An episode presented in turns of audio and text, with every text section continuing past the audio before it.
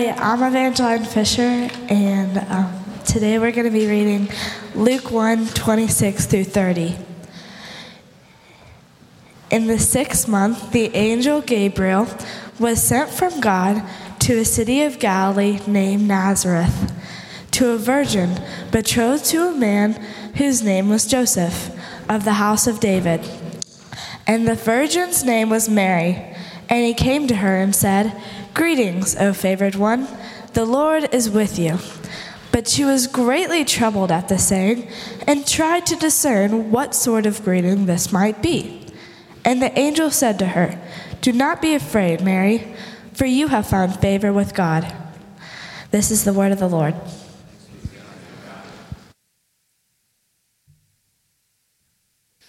Thanks so much, Evangeline. It's, uh, it's great to be with you worshiping today. It's great to have Evangeline Fisher read God's word for us. I've known her since she was born, and now to see her leading us in the reading of God's word is, is, a, great, is a great honor and great delight.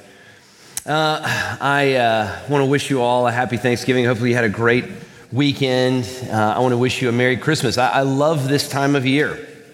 Um, uh, Blake was explaining earlier, we begin today this season of Advent. And Advent is when Christians celebrate what I like to call the in between. We've tasted the coming of the Lord, but not fully We've seen the delight that God has remembered us and that He is redeeming us to Himself, but, but not fully. And so that, that creates this enormous emotional time. It, it creates this very intense time for us. Everything is kind of bigger at Christmas uh, because we, we, we, we know that God has remembered us but we, we haven't experienced the fullness of that. We've just tasted it. So, for example, if you've lost a loved one, that's especially hard at Christmas time. The, the reality that we still live in a death world, that this world has not fully been redeemed, hits, hits home around Christmas time. Loneliness is always hard, but loneliness around Christmas is really hard. Financial struggles, that's always hard. But financial struggles at Christmas time, it's really hard. Why? Because all is supposed to be calm, all is supposed to be bright. But it's not fully. We've tasted it. We know it's out there, but not completely. But on the other side of the coin, the, the bad stuff is hard, but the good stuff's better. Uh, that's why we love to be with our families. We like to be with our families all the time, but we really love to be with our families at Christmas time. It's why, you know, your office party, I'm really looking forward to the Christ Covenant staff party. We have a staff party too. And it's awesome. I'm really looking forward to it because I love the work that I get to do and I love the people I get to do with. It's a celebration of work, it's a celebration of friendship. That is a, that is a particularly enjoyable time. The, the good stuff's better at Christmas. Romance. You ever fall in love at Christmas time? It's nothing better than love at Christmas, right? Have that special someone to, to share the holidays with someone that you love. In fact, I was just yesterday, I ran into a couple in our church that just got engaged. And I was like, oh man, what a time to get engaged around the holidays. They're so happy, they're so in love. This is the Advent, it's the in between. The hard stuff's even harder. the good stuff's even better. It's an enormously powerful time. Joy to the world. The Lord has come, but not fully. And so I, am really excited for these few moments that we have together. We don't have many Sundays in Advent, but we've got today, we've got next week, we've got the next week. We'll have our big Advent service on the 19th. And then, of course, we'll have Christmas Eve. And I'm really excited about all of these services together because I think this is a profound time to be thinking about the things of the Lord. Over the next three weeks, these three weeks that I have before the Advent service, and I'm really excited. I hope you've made plans. Advent service is going to be at the Buckhead Theater again. We're going to have a morning and an evening. It's going to be amazing. But I hope that, uh, but these next three weeks that we have leading up to the Advent service, now, I want to talk with you about something that we, we probably don't think about enough at Christmas time. We think about the story of the Advent, of the coming of Christ, as the fulfillment of the Old Testament narrative, and we should. It is that, and it's very powerful in its fulfillment. We think about the incarnation of Christ, the fact that God came to dwell among us, that Jesus was made man and came to live among us. We think about the actual story of Christmas the Virgin Mary, the shepherds, the angels. But over the next three weeks, I, I want to think about the Advent story with you as a Trinitarian moment. I, I want us to think about the advent of our Lord as a Trinitarian act. To understand each of the three members of the Trinity are involved in the coming of Christ. It's not that Jesus, the second person of the Trinity, just had this idea all by himself and said, I'm going to go off and redeem humanity. And he did come. But it was the Holy Spirit who empowered his life and ministry on earth. It was the Father who sent his Son to come. And so I want to look at that idea today, the sending Father idea. And, and there's three things from this passage that, uh, that I think we can explore today, and there's a lot more. But three things in particular. First of all, messengers from the Father. Secondly, our posture toward the Father. And then finally, the Father's posture towards us. So let's look at messengers from the Father. Now, one of the most profound features, of course, of this narrative is that in Nazareth, the angel Gabriel comes to visit the Virgin Mary, and she receives this very special message from the Lord. It must have been an amazing moment. Obviously, you can imagine it. I know we're, I think next week we have a Israel interest meeting. You can actually still go in Nazareth to the church that commemorates where Mary was visited by the angel Gabriel. And, and I, as I thought about this idea of the messengers that come from the Lord and these angels that come to visit humanity, I, I had to discipline myself a little bit not to do this whole study of angels, but just a few thoughts on angels. Angels are created beings just like we are. Um, and like us, they were created for God's glory. We also learn from Scripture that angels make decisions that have consequences. We, we learn this from the idea of the fallen angels. Now, there are real consequences for decisions that angels make. So, in a very real sense, like us, angels are called to obey the Father, to listen to the Father's voice, to obey what the Father calls them to do. Now, unlike us, angels exist namely in the spiritual realm, not in the physical realm. Another very interesting thing, I think one of the things that angels teach us is there's actually no pathway of redemption for angels, so far as we know. There, there's no sort of story of God redeeming his angels. The, it seems that the decision of sin among the fallen angels is a final one. There is no grace offered to Lucifer, to demons, these fallen angels after their sins. And angels do many things. Again, there's more I can say about angels here, but one of the things that they do is they deliver messages from God to humans, and probably most famously here. I mean, of all the angels, if you said name one angel, I think most people would, the first name would be, oh, Gabriel. I know him. Now, while this is an ancient story, th- this sentiment feels pretty modern. And I hear people all the time, I think that we can learn something from this, looking for something like this, some extra special revelation from God. We all want a Gabriel. Uh, when I was younger in my faith, I, would pray a lot of prayers like this Lord, send me this extra special revelation. Would you just tell me this? You know, I often would say, Tell me the girl I'm going to marry. I don't have to marry her right now. I just want to know who she is so I can be looking out for her, right? Tell me exactly what I'm supposed to do. Tell me exactly what I'm supposed to do here. And I want it very clear, Lord. I want it very direct, right? Just like this. And of course, as I grew in my faith, I, realized how arrogant this posture is toward the Lord and toward the revelation of God. There are certainly times in Scripture where we see God giving a very precise, extra special revelation, if you will, to his people. But it's not normative. It's not the normal pattern of how God reveals himself. And this is true in modern times, and it's also true in ancient times. I hear people saying all the time, I wish God would just speak how he did in biblical times. But you have to remember that these revelations that we read about in the Bible, these extra special revelations, they aren't the full experience of God and his people.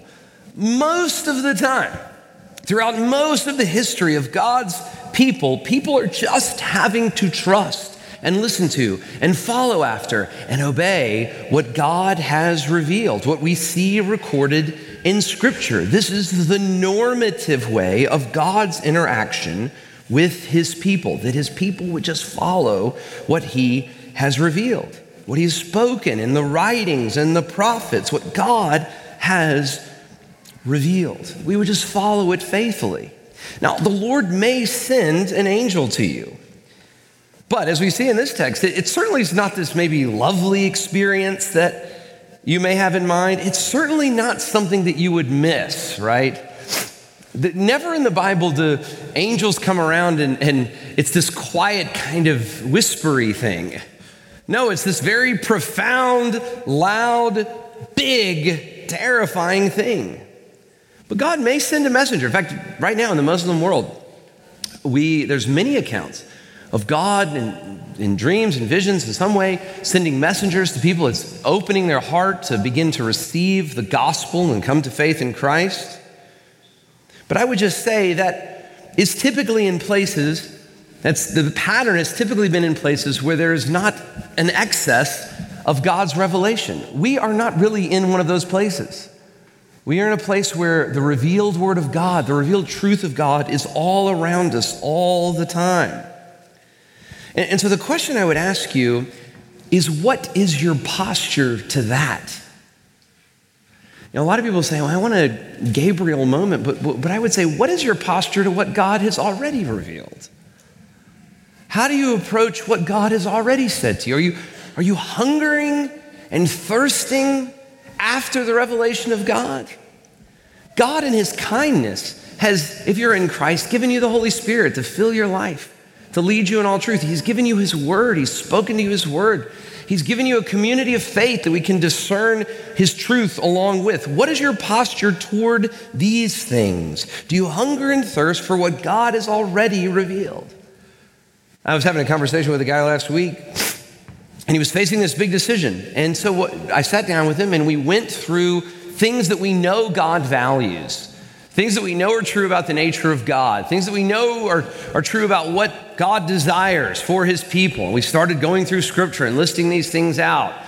And we started putting some definition around his decision. And, and in my mind, it became pretty clear of what decision he was supposed to make. And he said, Well, gosh, this all sounds good, but I wish God would just give me a message. I wish God would just give me a map. And I said to him, I was like, Maybe that's exactly what God is doing right now. Through His Word, two brothers sitting down together talking about what God has spoken. And I just want to say there's, there's nothing. There's, there's, there's nothing that's unspecial about this. This is normative, but it's amazing. This is where the wisdom of God lies. This is where God can really move in your life and really call you to be a part of His redemptive plan. My, my point in saying all of this is this I find people all the time say, well, if God would only speak to me in this way or this way or this way, the point is, God has spoken, He is calling. This is an amazing moment in history where God invites this virgin to be a part of his redemptive plan. But I just would say that today, even right now, is an amazing moment in history when God is inviting you to be a part of his redemptive plan. Are you responding to that? Are you listening to his word? Are you awake to what he is speaking? This is a beautiful and wonderful thing. What is our posture toward what God has said to us? But the second thing that we see in this passage is our posture toward the Father. Again, I think that we can have a misunderstanding of how powerful the presence of an angel is. This angel, Gabriel, comes to Mary. He is reflecting the glory of God, and Mary is afraid. And we've been talking a lot about the fear of the Lord. If you've been with us, it's come up over and over in the Nehemiah passage in the Nehemiah study and even before in the Decision Grid series. How do you encounter the Lord? What is your posture toward the Lord, toward the Father? We've, uh, one of the things I love about Christmas, one of the things everybody loves about Christmas, is the music.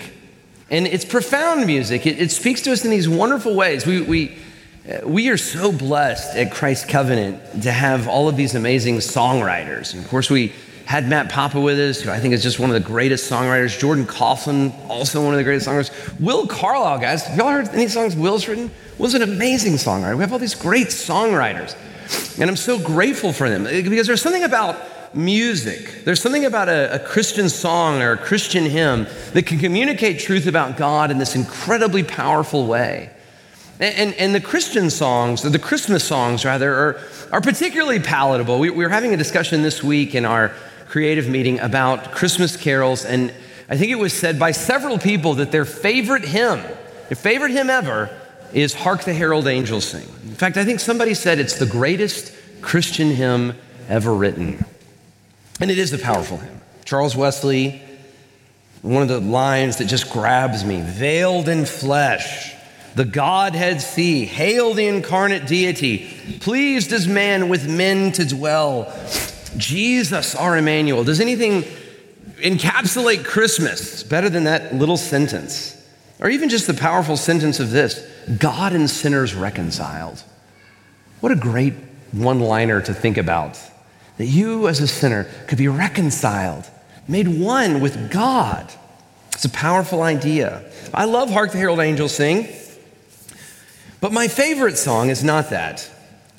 My favorite hymn is another Charles Wesley hymn. This is Jason Dees personally, called And Can It Be? And, and, we don't sing this enough, but I love the song And Can It Be. There's many lines in it that grab me, but I love the end of the song. Charles Wesley, in the end of the song, takes us to the throne of God, which is a good place to end a hymn. If you ever write a hymn, end it around the throne of God, okay? And that's what Wesley does. He, he ends it around the throne of God. And, and, and whenever I sing the song, and we'll talk about some of the hymn lines later, but whenever I sing the song, I kind of get in my picture this moment, the, the, the end of time, the, the, the day of days, the last day, when we, the people of God, are around the throne of God in this huge arena, if you will. Millions of people from all tribes and tongues around the throne of God. And in that moment, from the throne, your name is called. I think that's a great mental image for the Christian to kind of process. What is your posture toward God on the last day? On the day when your name is called, when you're standing there in front of the Almighty, creator of the universe, and your name is called out. God who knows all things in front of all of his people, and your name is called. How does that hit you? How does that strike you? How, how do you respond to that? I think it's a great thing to think through. I think for a lot of us, it's fear, awe, terror. But I think it tells you a lot about your relationship with the Father, what kind of emotion you have when your name is called on the last day. You see, if we only know God as the Creator, we of course are afraid of Him. In fact, as John Calvin says, we even kind of despise Him. John Calvin talks a lot about knowing God in different ways. And what does it mean to know God as the creator? And there is this kind of dread. If you only know God as creator, if you only know God as the creator, there's this kind of dread that ultimately makes you want to avoid him, really.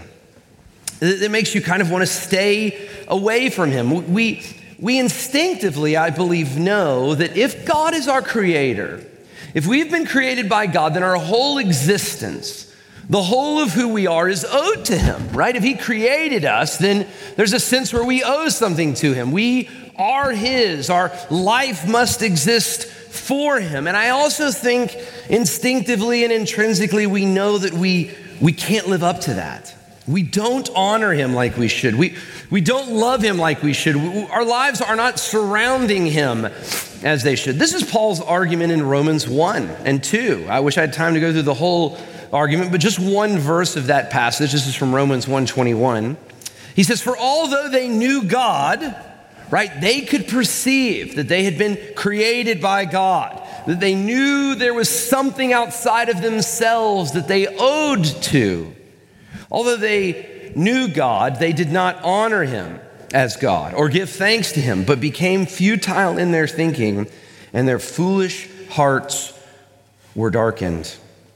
I think this is our posture. This is kind of our natural posture toward God, maybe particularly God the Father. If we only know Him as Creator, we, we may know Him with a sense of awe, we may know Him with a sense of fear, we may know Him with a sense of respect, but we don't know Him with a sense of love. John Owen writes this of the Father. He says, Commonly, the Father, the first person of the Trinity, is seen as full of wrath and anger against sin. Sinful men can have no other thoughts of God. It's interesting, right? I mean, that, that is kind of true, right? When you think of the Father, it's like, oh, the Father. I mean, he's the angry one of the Trinity. He's kind of the mean one. Watch out for him. He, you, you know, Jesus is nicer. The Holy Spirit is, is kinder. We, those are the members of the Trinity you really want to hang. But the Father, He's full of wrath and anger. And as Owen says, sinful men can have no other thoughts of God. I think this is the nature of knowing God only as creator. If you know God only as creator, eventually you come to this point where you say, okay, I, have fallen short of him. And what can I do? You know, Martin Luther famously was caught in a, a thunderstorm, and, and his response to that was to go to the monastery. He had a glimpse of the power and the awe and the terror of God in this thunderstorm. And so he goes to this monastery, St. Augustine Monastery in Erfurt, Germany. If you're ever still there, if you ever, you've ever had a chance, if you're ever passing through Erfurt, stop by. And it's very powerful. And Luther went there and he was he was the monk of monks. He ate less than everybody, he worked harder than everybody. All the other monks didn't like him because he made them all look bad. He wouldn't even take his blanket. I just think about this. If you go there, you can see where Luther slept, and it's the cold stone floor of this monastery. And I'm thinking, all these cold German winters. He wouldn't even take his blanket. He, he was the monk of monks. Why? Because he, he was trying to get in good with God. He, he realized God is creator. He realized he owed everything to God. He realized that God was holy and that was good and that he was not. And and so he tried, he gave all of his effort, he knew his heart, but no matter what he did, he couldn't please God. And he certainly didn't love God. In fact, Luther even said secretly in his heart he despised God because he couldn't please him. Because he couldn't, he always fell short of him. He was only afraid of God.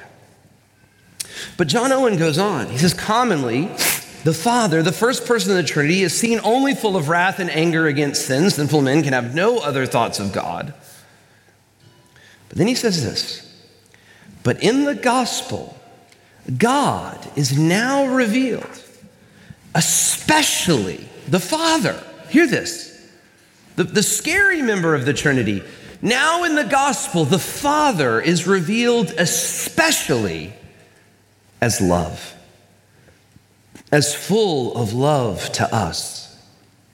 To bring home to us this great truth is the special work of the gospel. And this is what John Calvin wrote about when he said that we in the gospel know God not only as creator, which can bring awe and fear and wonder and dread, but not love. We, not, we know God not only as creator, but also when we know God as redeemer. By knowing God the Father as the one who loved us, as the one who initiated love towards us, as the one who sent Jesus to die for us, the sending Father. This is the special work of the gospel. Do you know that? Do you know the Father like that? What is your posture toward the Father? Do you know him only as creator? As one who we are rightly intimidated by, as one who we rightly dread? Or do you know him as redeemer? Do, do you know him as the one who has initiated a redemptive work with you? Which brings me to the third point God's posture toward us. This angel, the glory of God, comes to Mary, and she's terrified until the angel says this. Hear these words, these are so important. Do not be afraid, Mary, for you have found favor with God. You are the favored one by God. You know, I got to hang out, excuse me, I got to hang out with my dad over Thanksgiving. And if you know me well, you know I love John Dees. I love hanging out with my dad. We have a great relationship, and uh, I'm just so grateful for him. I, I love any chance I get to hang out with him because, and here's the thing here's what I love about hanging out with my dad is I can feel his favor. My dad loves me. He favors me. He dotes on me. He praises me. You know, I, I, I have to work hard to get you guys to say a nice thing to me, but not my dad, you know. He just says, Son, I love you so much. I'm so proud of you. Oh, man, that's great. I went golfing with my dad on Friday. I'm a bad golfer, but every shot, my dad's like, That's a great shot, son. well done. I love John Dees. I feel his favor. It's, it's awesome. Even though I'm old now, right? And this shouldn't really matter to me anymore. It does. I love it. I love to experience the favor of my Father but in a much grander way. This is the invitation of the gospel that you would be called the favored one by your heavenly Father. To know God as creator, yes, the all powerful, all wise, all good creator who spoke the world into existence, who is sovereign over all things, but to know that this Father favors you when that happens in your life, that totally changes your posture toward the Lord. When you realize his posture toward you, that you are the one he has favored, but how has God shown us this favor? Right? How do we go as his created beings that we can't live up to his expectations for us? We can't live up to all that we have been given by him. How do we go from that to the ones who he has favored? And this is the special work of the gospel.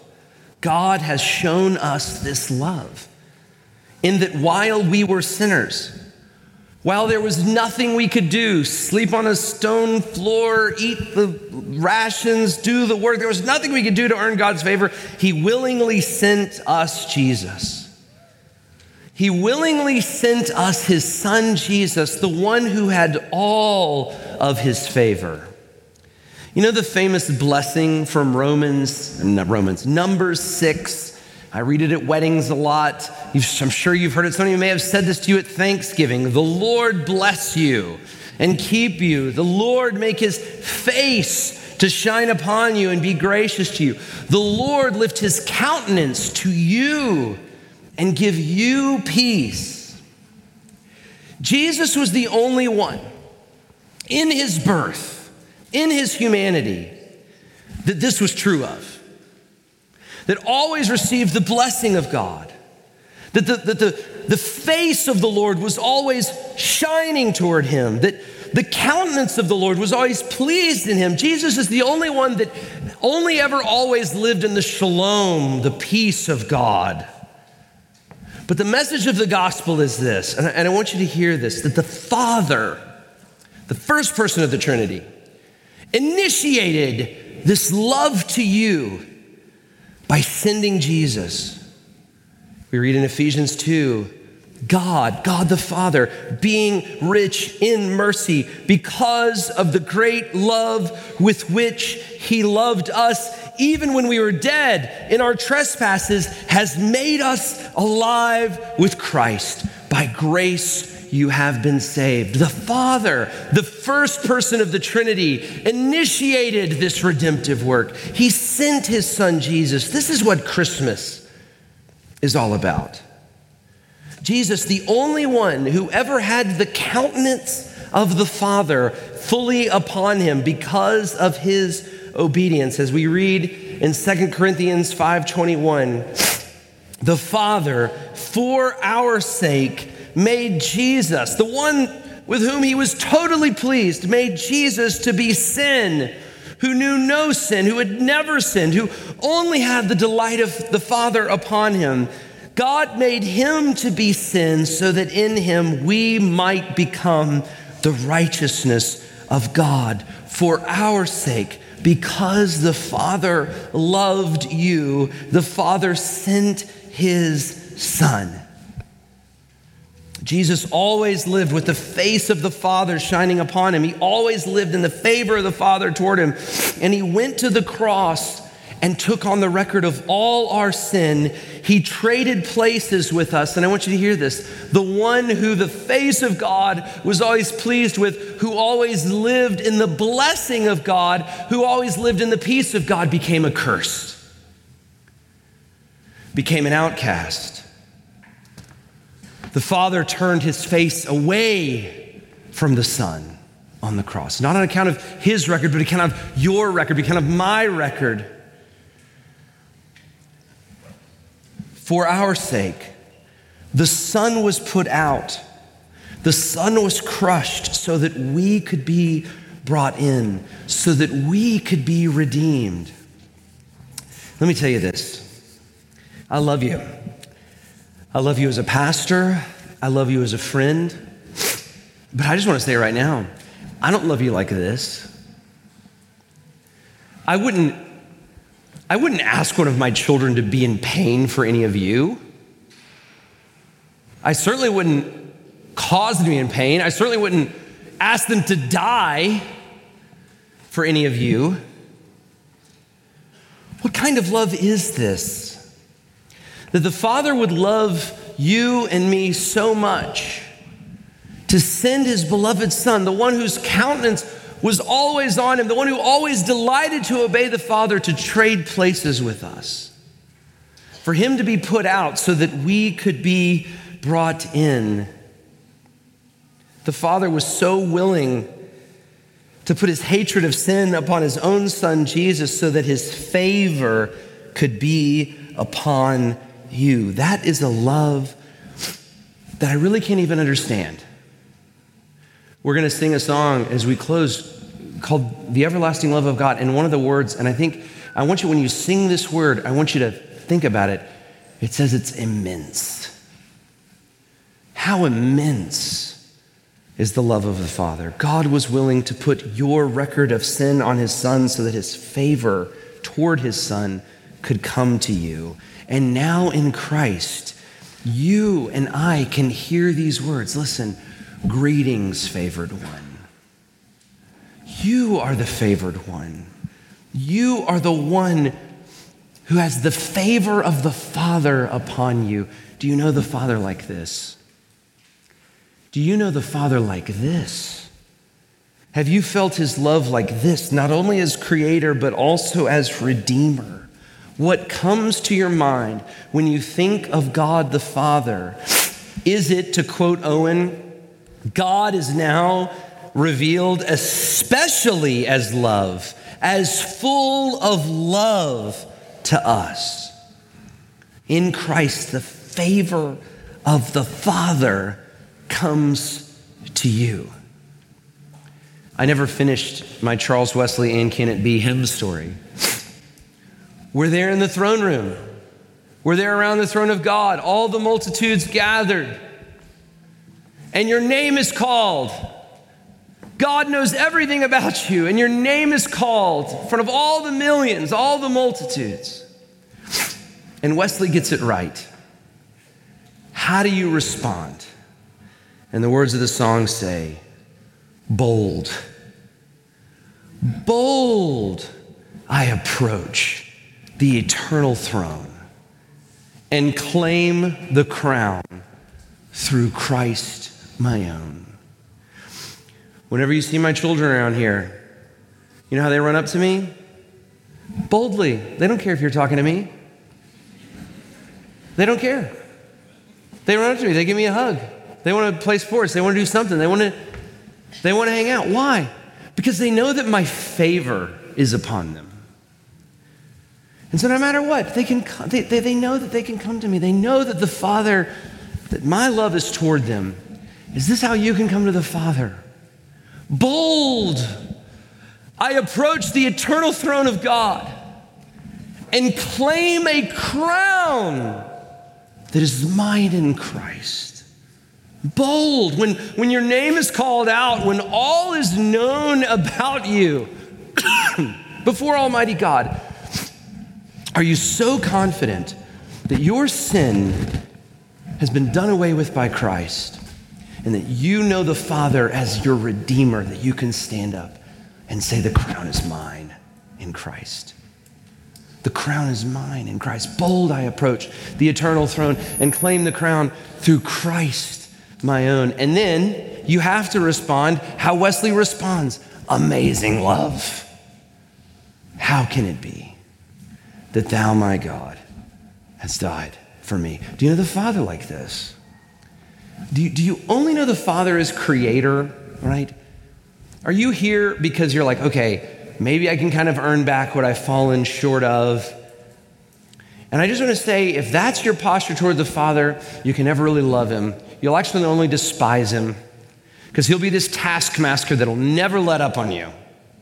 Because you can't, you can't please Him. There's too much sin in your life, there's too much sin in my life.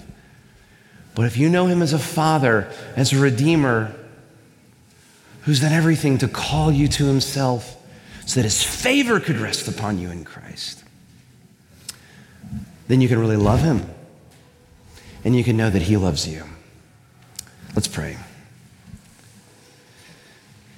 Father, I, I pray to you now as your son, as the son who, because of the grace of Jesus, has been redeemed, has been made well, has been made whole, has been made right. I pray to you now as a favored son not because of my obedience or of my purity of heart, but because of faith. Because of repentance and faith, because in faith I look to Jesus, who has brought me in. Because he was put out, I can come in. So, Father, thank you for this hope that we have in Jesus the Lord. I pray that your love toward us, your posture of redemption, toward us would be full in our lives, even right now. And I pray this in Jesus' name. Amen.